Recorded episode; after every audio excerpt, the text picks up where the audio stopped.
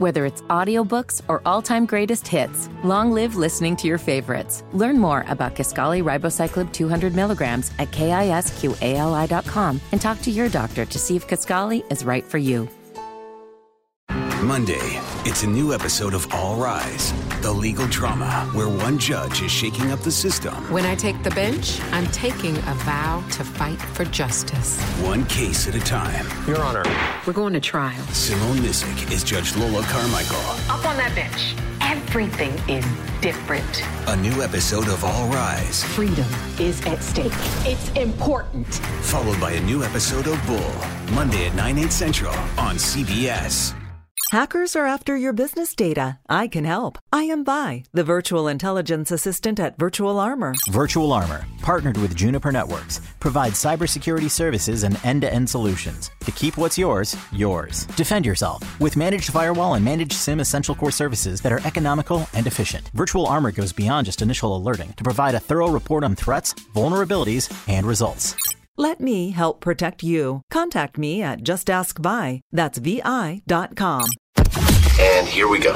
My opponent is against oil, guns, and God. I am the Democratic Party right now. 47 years you've done nothing. Everything Americans value hangs in the balance. We have an obligation under the Constitution to use every arrow in our quiver.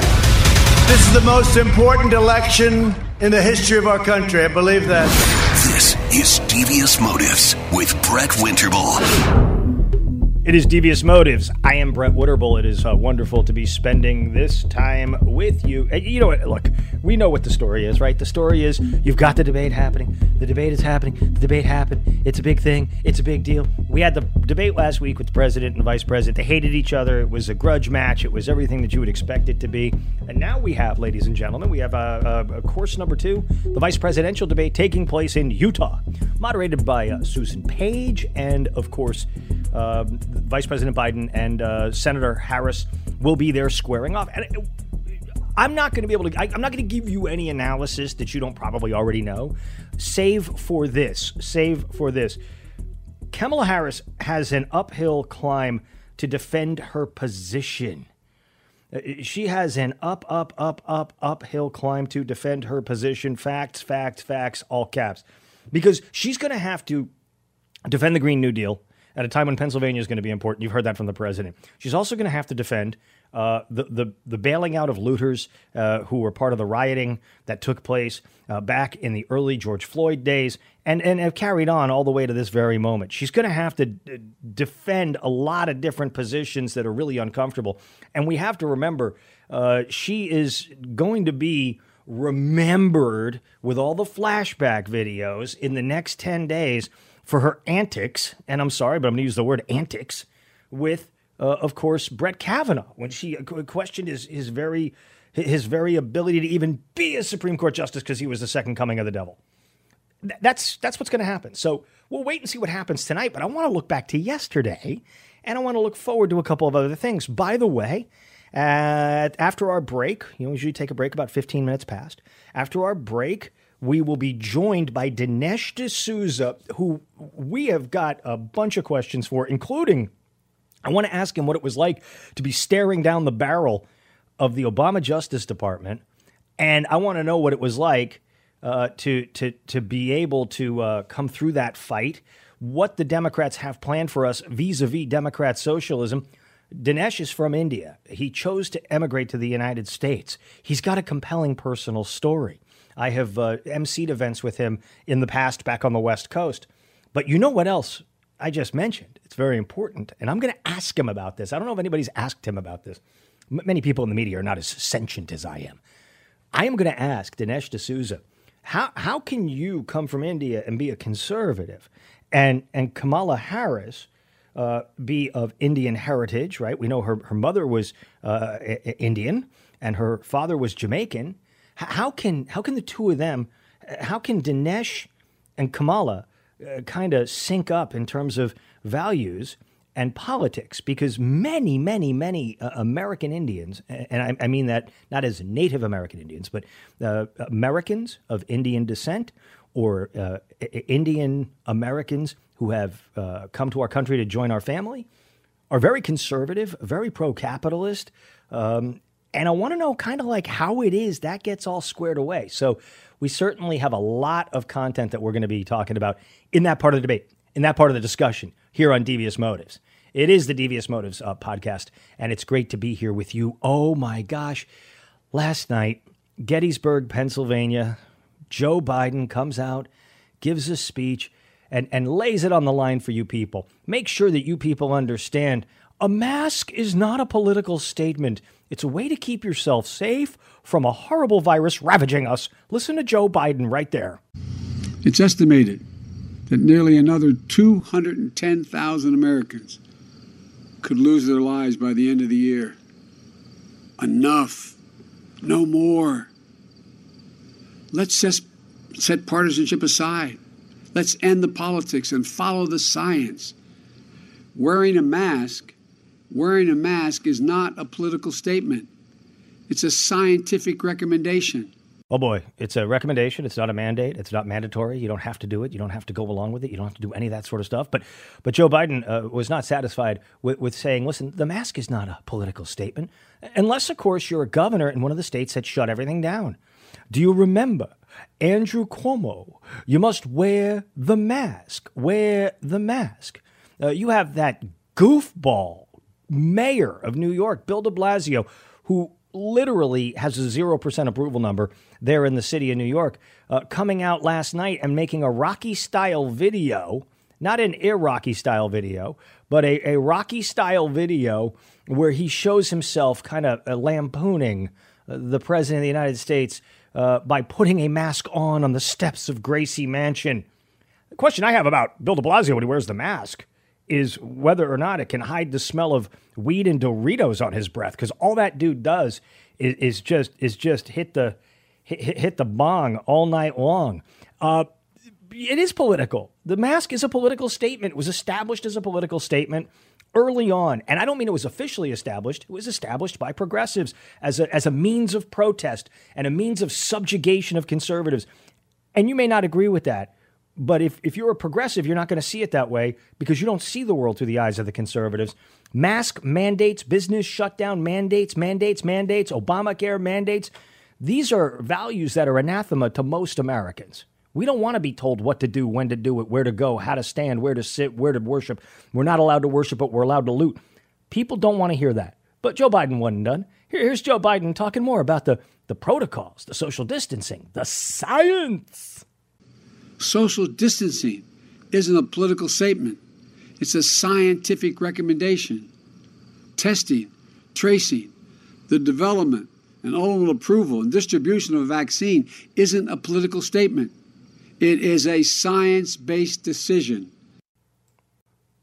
Someday, when the book is written of the horrible catastrophe that was the Chinese communist virus, the, the COVID 19, uh, people are going to write for years about the PTSD like effects of having been masked and having to walk in certain directions. And you may go up that aisle, but you may not go down that aisle. It was positively Soviet. And it may take generations to overcome this. It may take the next generation not yet born to, to overcome this, this, this horror show, this terrible uh, situation uh, under which we have been forced to, to live and, carry on. It is just absolutely disgraceful. But yet again, to hear it from uh, Vice President Biden, this is science. This is not political. We can have a national strategy that puts politics aside and saves lives. We can have a national strategy that will make it possible for our schools and businesses to open safely. We can have a national strategy that reflects the true values of this nation. This pandemic is not a red state or blue state issue. This virus doesn't care whether you live or where you live, what political party you belong to. It infects us all. It will take anyone's life. It's a virus. It's not a political weapon. I do declare that I disagree with Joe Biden, Vice President Joe Biden, there, because it is, in fact, a political weapon. The Chinese virus was deployed by China or allowed to escape or was uh, ignored by the Chinese government as all the other countries of the world uh, suffered the ravages of this this this man-made creation by all by all accounts it's a man-made creation that uh, either escaped a lab or a wet market or a bat soup stand or whatever it was and changed our lives indelibly for a very, very long time. For a very, very long time. But Joe Biden wasn't done. You see, you let Biden pontificate long enough, eventually he starts talking about frontier children becoming presidents, like Lincoln. Frontier children? Who the heck are the? There's another enduring division in America that we must end the division in our economic life that gives opportunity only to the privileged few. America has to be about mobility. It has to be the kind of country where an Abraham Lincoln, a child of the distant frontier, can rise to the highest office in the land. You know what that was? That was proof of stability by Vice President Biden because he wanted people to understand he understood that he was at Gettysburg and that's where Lincoln was uh, once upon a time. Uh, looking more contemporaneously to what we're dealing with here in the country, uh, and I, I think this is absolutely fascinating. The saga, by the way, of what Brennan did, the saga of what Obama did, the saga of what Biden did while the Veep of the United States continues to roil. And uh, this morning on the uh, FNF show over there on the FNC, not the DNC, the FNC, uh, DJT Jr., Donald J. Trump Jr., or Donald Trump Jr., came out and opined about the, the, the, dirty tricks pulled by John Brennan. Dirty deeds done dirt cheap, Donald? This kind of stuff can't happen in America. This kind of stuff shouldn't happen in third world countries, but it's going on right here. And what's scariest, guys, is that no one seems to care. Now that the media, now that it's against their darling, Obama, uh, you know, they, despite his failed administration, you know, their darling candidate, Joe Biden, despite 50 years of failure in Washington, D.C., with literally no success, uh, certainly not one anyone could name, you know, now that it's against them, they don't want anything. They're actually outraged that we would want transparency. You got to acknowledge, guy's exactly correct. I mean, you you you're, you're this you're out there trying to knock Donald Trump out of office for four years, and then all of a sudden, when we discover it was all a dirty trick by Hillary Clinton, the dirtiest of the dirty candidates out there, now suddenly nobody wants to know anything about it. Nobody wants to know nothing about it. But I digress. Hey, by the way, uh, in the state of North Carolina, Cal Cunningham's um, sexting stuff is is starting to heat up in a big way. And in the next couple days, I'm going to talk to you about this Katie Hill story. Remember Katie Hill? She got busted for being part of the thruple with her uh, staffers. They, they, had pictures of her sitting naked in a hotel room chair, and she was getting her hair did by her staffer. Everybody's all nude and naked. Is just is just a, a, a, crazy kind of a deal all the way around. Um, uh, she, she's got a movie coming out, and apparently they're going to, the staffers have gotten very angry and they're saying that she was a predator. Holy cow. The weirdness gets weirder out of the state of California. Uh, Michelle Obama has come back onto the scene. And I'm telling you what, I think these are red lights flashing on the dashboard of the Biden Express. Why do I say it? Well, Barack Obama famously in 2016 practically took up residency in the state of North Carolina to try to sell for Hillary Clinton's candidacy with uh, Tim Kaine. Michelle Obama has been deployed awfully early. It is only the 7th, the 7th of October, and she's out waving the flag of panic uh, about President Trump's reelection. And it's not so much that she's being utilized as a messenger. She certainly resonates with a specific group of voters who are, I think, already pretty much on board with Biden and Harris. But it's the tone of her message. And I want to unpack this before we head on over to check in with Dinesh D'Souza. This is Michelle Obama's message from the last 18 hours or so. And, and she, she, is, she is somebody who is blowing the dog whistle when it comes to, to, to race and identity politics. It feels very early to be blowing this whistle, uh, former First Lady Obama. Here's what she said the millions of folks who look like me and fought and died and toiled as slaves and soldiers and laborers to help build this country. Put yourselves in our shoes for just a moment. Imagine how it feels to wake up every day and do your very best to uphold the values that this country claims to hold dear truth, honor, decency, only to have those efforts met by scorn, not just by your fellow citizens, but by a sitting president.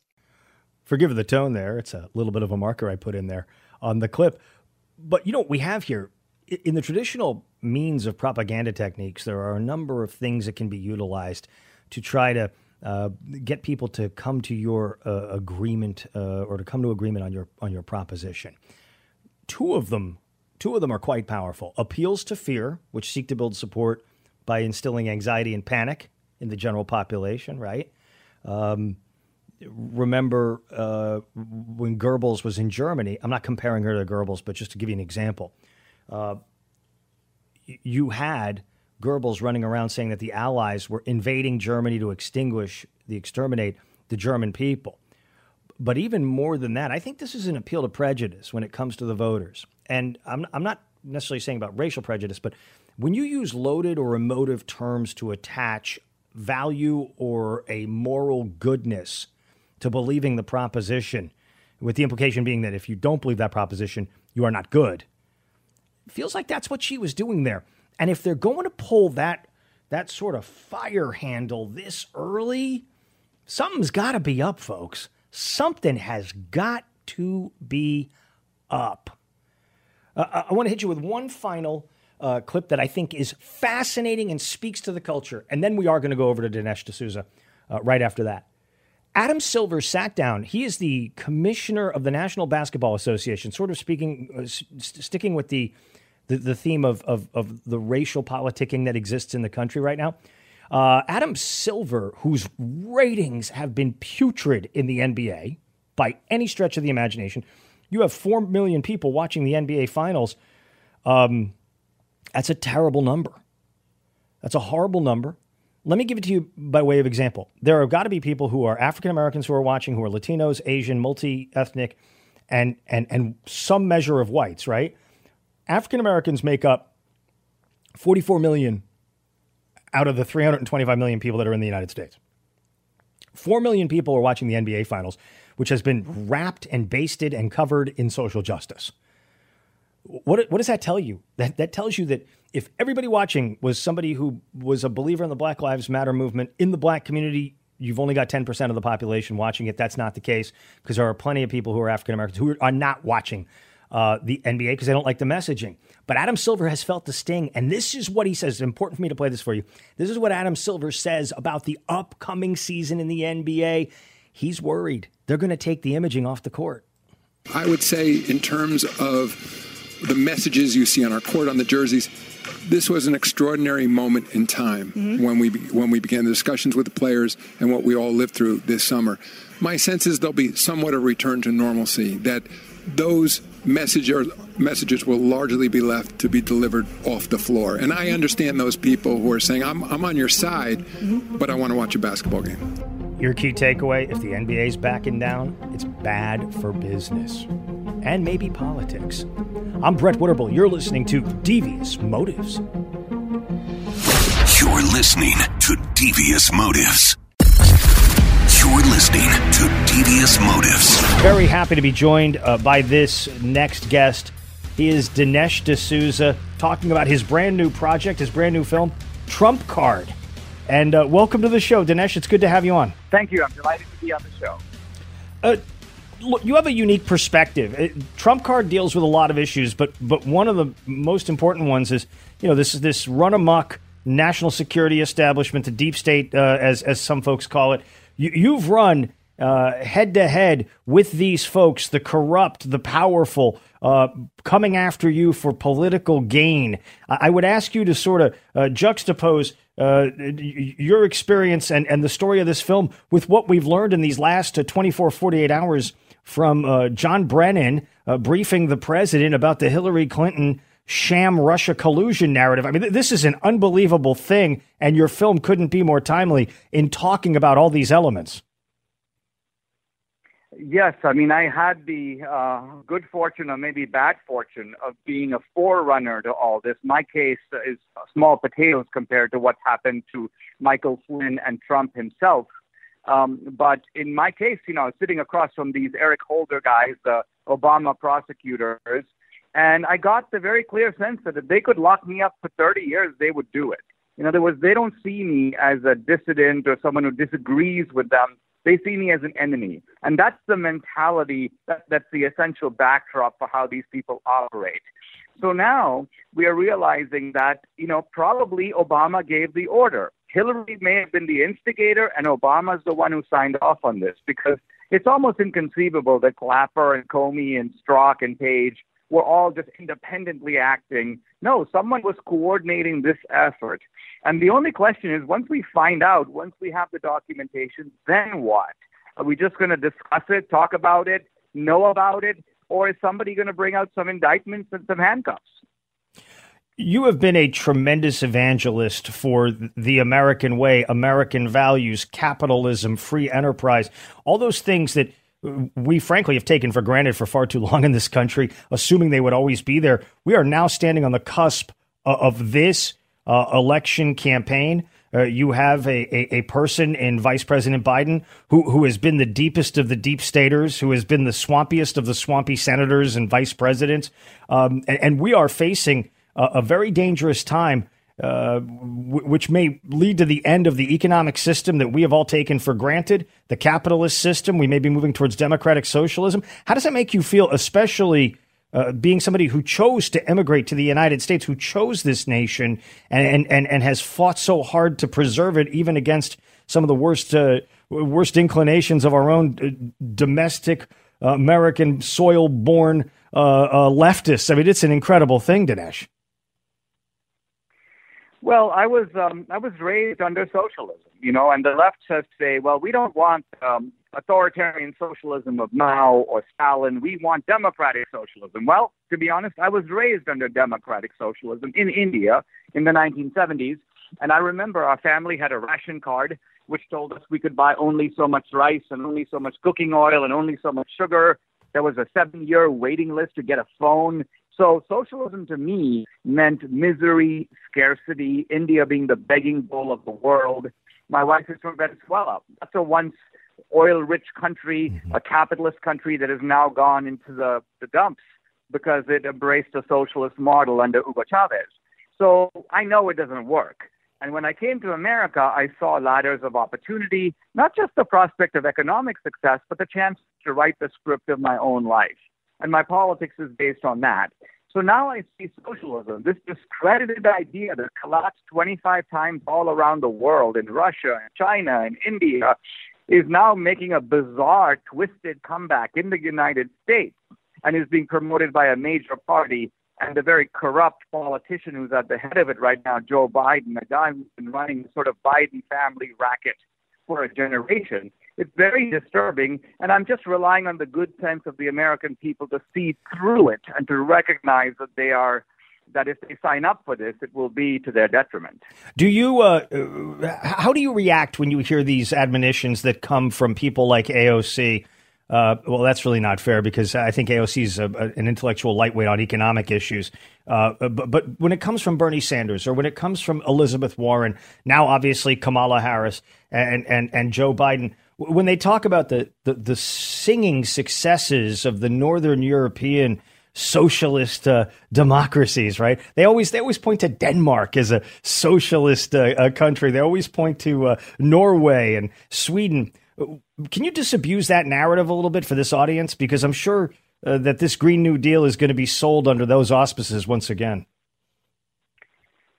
Well, the truth of it is that the Scandinavian countries are capitalist in wealth creation and socialist in wealth distribution. But even on the wealth distribution side, they impose the pain or the cost on the whole society. In fact, they have a value added tax called the VAT, the VAT, which falls disproportionately on the poor. The poor and the middle class pay a higher proportion of the tax than rich people. So this is not a model that is even attractive to the American left. They don't want it. And the proof of this is that if you look at where leftists in this country go, where they travel, Bernie Sanders honeymooned where? In, in not in Stockholm, he honeymooned in Moscow. when when Michael Moore wanted to show a healthcare system, he didn't go to Norway. He went to Cuba. So Bernie Sanders has never been to Scandinavia, even though he's part Scandinavian.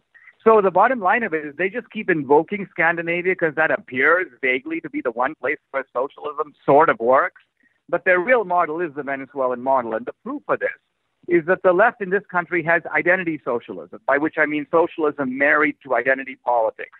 They do racial division, they do gender division, they attack colonialism. Now think of it. They they pull down Col- uh, Columbus statues in America. They pull down Columbus statues in Venezuela. They demonize the rich in America. They demonize the rich in, in Venezuela. But by the way, they don't do these things in Scandinavia. No one's pulling down Columbus statues. They don't have Antifa in Norway or in Denmark. So the Scandinavian model is just inapplicable to the United States. Visiting with Dinesh D'Souza. He's got a brand new movie out. You've got to see it. Trump Card: Beating Socialism, Corruption, and the Deep State. Uh, it's, uh, it, I believe, it's his most important uh, film that he has done to date, and he has done some some humdingers. So let's get right to it. You you you, you spoke the magic phrase Antifa. This is a profoundly, uh, it feels to me, a profoundly un-American ideology, uh, an un-American uh, weapon, an un-American vehicle. We we first saw the Black Bloc take to the streets in 1999 at the WTO in Seattle. This has matured. It was nurtured under the Obama administration, Obama Biden, with Black Lives Matter being brought into the fold, now marrying with Antifa and being propelled by, it appears to me, uh, very well funded uh, uh, millionaires and billionaires who seek to bring about destructive change to the country. Uh, how do you assess this role of Antifa, especially coming up towards Election Day, uh, a little bit over uh, 20, 26 days from now? Now, this is the key. Antifa, Black Lives Matter, they're not just hooligans on the street. They have powerful friends in the media. Uh, they have powerful friends in Hollywood who put up bail money for them. Um, they have powerful friends in the mayor's office in Portland and Berkeley and even New York City. Uh, so this is a paramilitary that comes with the sanction of a major political party. That's the key difference. You know, we had some, we had riots in the 60s. You had the Weather Underground. But remember, the Weather Underground and the rioters were attacking even the Democratic Party. They disrupted the Democratic Convention in Chicago. So the official Democrats were not on board with this. Now they are.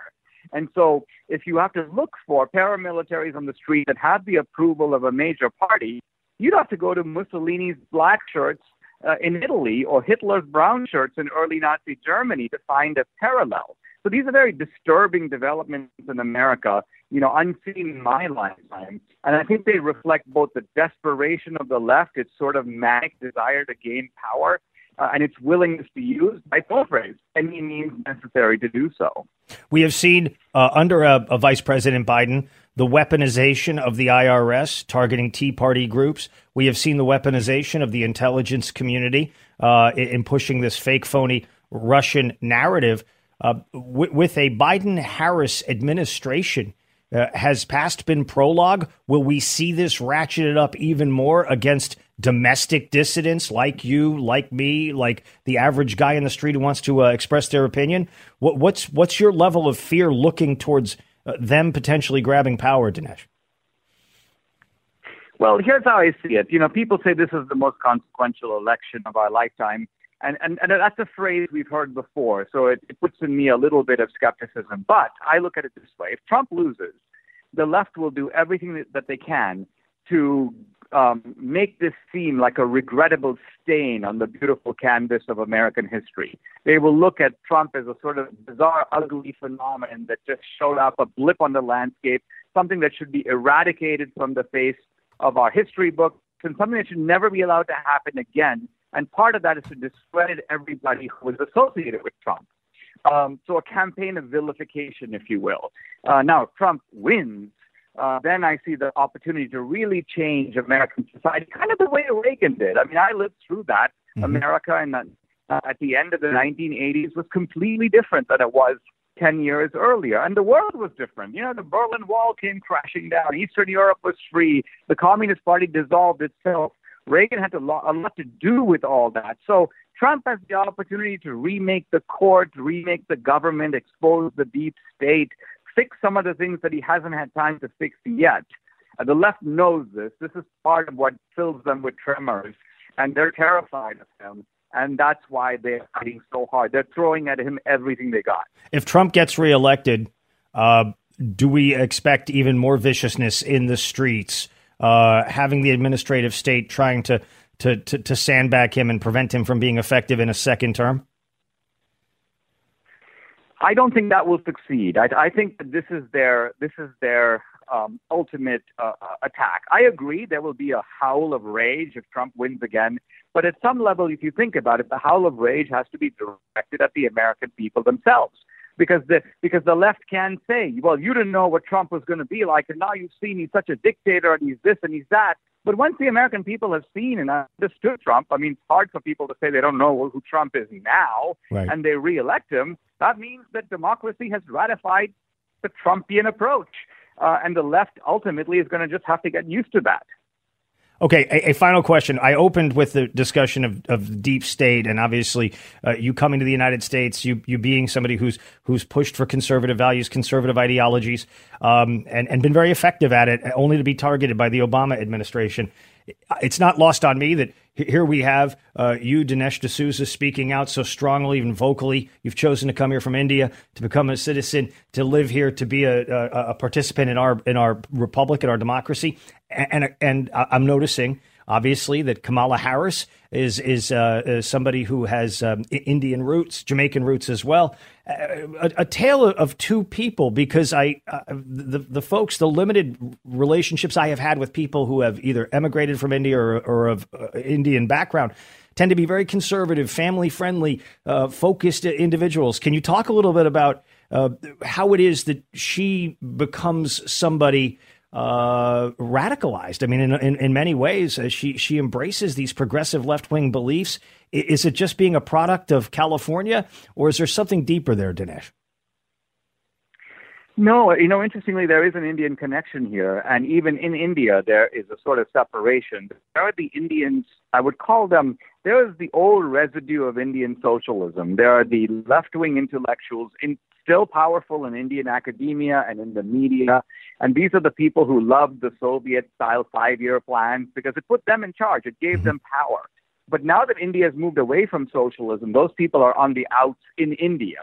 But Kamala Harris's grandfather was one of those people. And apparently, I read an article that he's been one of the most influential figures in her life, you know, kind of provoking her to this kind of activism. So, very clearly, she is developed in American politics. She's pushing the kind of race and gender cards that American leftists like to pursue. This is very different than the old Indian anti colonial style.